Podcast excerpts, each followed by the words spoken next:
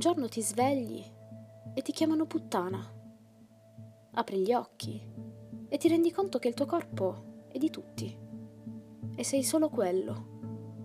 Niente più autoironia, niente più furbizia, orgoglio, niente più professioni, solo il tuo corpo. Un giorno ti svegli e sei diventata una puttana che ha mandato una foto, o peggio, che ha voluto fare un video e che così, beh, se l'è cercata. E poco importa che il corpo sia il tuo, che quel giorno ti fidavi, che ami la tua sessualità, che ti piacevi di più quella sera. Poco importa che tu sia libera. Facevi sesso in quel video e non interessa fosse amore, fosse desiderio e che chi era con te ha deciso di condividere tutto senza che ti fosse però chiesto. Solo perché te non lo amavi più. Solo perché tu hai organi femminili, non maschili, e provare piacere fa ancora scandalo. Che importa? Se una donna butta via la sua vita con un foulard azzurro, se ha 31 anni e pensa che sia già finita lì, chi vorrà più? Qualcuno che è stato di tutti. Per aver mostrato i propri seni, sì, per essersi scattato una foto perché si sentiva attraente e voleva fare impazzire di desiderio. In fondo è una scelta sconsiderata. Non si è liberi di potersi piacere, di fare delle scelte, senza che queste ricadano irrimediabilmente nella colpa. La tua. Perché sei sporca sei sola e sei finita. Donna cara, quella gonna è troppo corta, ti sei fidata troppo in fretta, ti concedi troppe volte e sei sfacciata. Oppure sei troppo intelligente, sii più leggera e attenzione, eh, che così rimani zitella. Oh, e se non hai figli, non puoi capire. Se sei arrivata sin lì, invece, chissà il capo, eh? Che benefici avrà avuto. Tutte puttane al giorno d'oggi. Che ridere se ci pensate, no? Secoli fa eravamo streghe. Attenzione a quella donna con la lingua lunga, si sarà macchiata di adulterio. Attenzione a quella donna troppo bella e lussuriosa. Attenzione a quelle erbe non sono conoscenza e stregoneria, magia nera. E se ti rifiutavi di concederti a quel signore, era sempre la morte a prenderti. Le fiamme consumavano donne libere, donne argute, donne che spaventavano perché non abbassavano il capo. E per spiegare tali fenomeni soprannaturali, eccole lì, le streghe, perché non invocavano Dio, e imparavano dai libri, o peggio, piaceva loro danzare nude e pregare divinità femminili. Mi sono sempre chiesta perché non le vedessi nei libri di storia. Perché dovessi studiare e cercare da sola le loro poesie, i loro nomi, le loro imprese, le loro idee. I loro nomi che a scuola non fai mai Troppe pagine in cui impieghi ore nelle guerre, nell'intelligenza che solo agli uomini sembrava essere data. Se appaiono poi, le donne sono terribili, quasi demoniache, oppure leggere, stolte, capaci solo di portare merletti e belle acconciature. E se non capaci di dare eredi maschi, erano ancora meno di contenitori, da lasciare vuoti. Cleopatra, ad esempio, non era solo la compagna di uomini. Cleopatra era furba, affascinante. Parlava molte più lingue di quante ne sapessero i comandanti. Spaventava per i suoi abiti succinti.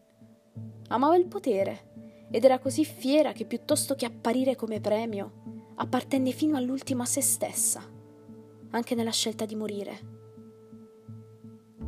Maria Antonietta invece era sensibile odiava la caccia.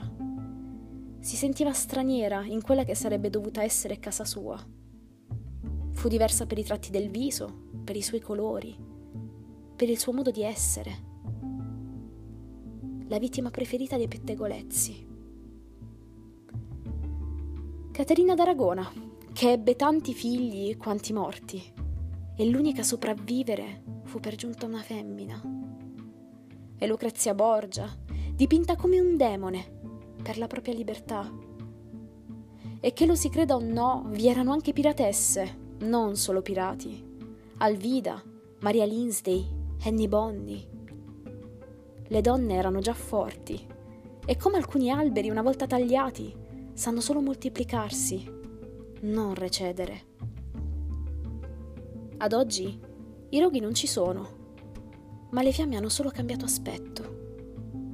Femminicidi, gruppi su Telegram, dove i padri di famiglia mandano foto delle proprie figlie, delle proprie mogli. Ed ex ragazze che prima avevano gli occhi belli, ora hanno solo una faccia da prendere a pugni o da far insultare, che diventi oggetto, divertimento. Quante donne, dopo aver tentato ogni strada, si sono spezzate e sono cadute senza più rialzarsi, perché credevano di essere sole, di non poter più essere altro che immagini.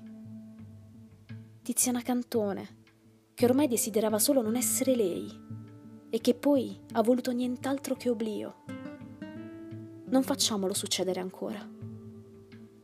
Chissà se si comprenderà mai definitivamente che le donne non sono solo il loro corpo e che non c'è nulla di sbagliato in esso.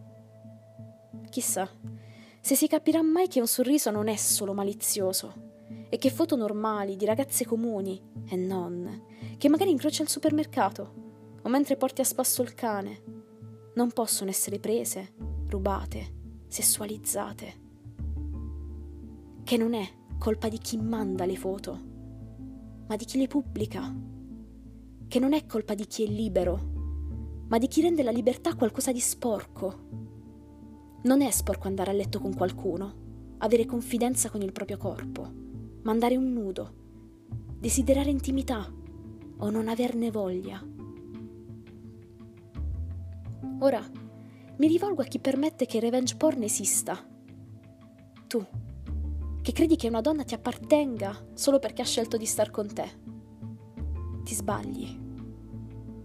Tu, che credi che distruggere una persona farà tacere ciò che uccide te. Ti sbagli.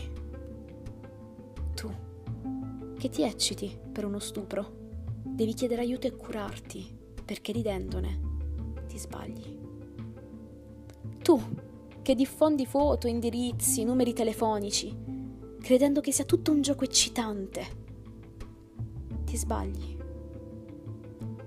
E tu, poliziotto che raccoglie la denuncia, se credi che giudizi, diffusioni ulteriori con amici o rimproveri possano servire, beh ti sbagli. Molti ne ridono, ridono di quello che sta accadendo, di come le donne ne soffrano e di come uomini come loro li disprezzino.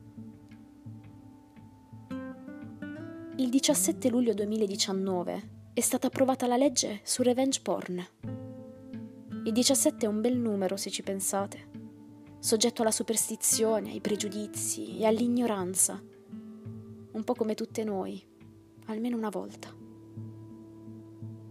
Non facciamo che sia solo un contentino, che siano solo parole vuote. Facciamo in modo che sappiano mettere punti fermi che smettano di far ridere aguzzini e vergognare le vittime. Facciamo in modo che sia il contrario. Non importa se non avete vissuto questo brutto sogno e vi è solo stato raccontato. Sosteniamo chi accusa il colpo. Facciamo in modo che non cada e che si crei sì un livido, ma che non sbatta la testa per poi non svegliarsi più. E mi rivolgo anche a te se ti è successo questo. Non è colpa tua e non sei sola. La botta creerà un livido che farà male per un bel po'. Cambierà colore molte volte, fino a quando un giorno ti svegli e no, non ci sono più puttane, ma figlie di Lilith. La pelle sarà di nuovo solo pelle e non farà più male toccarla.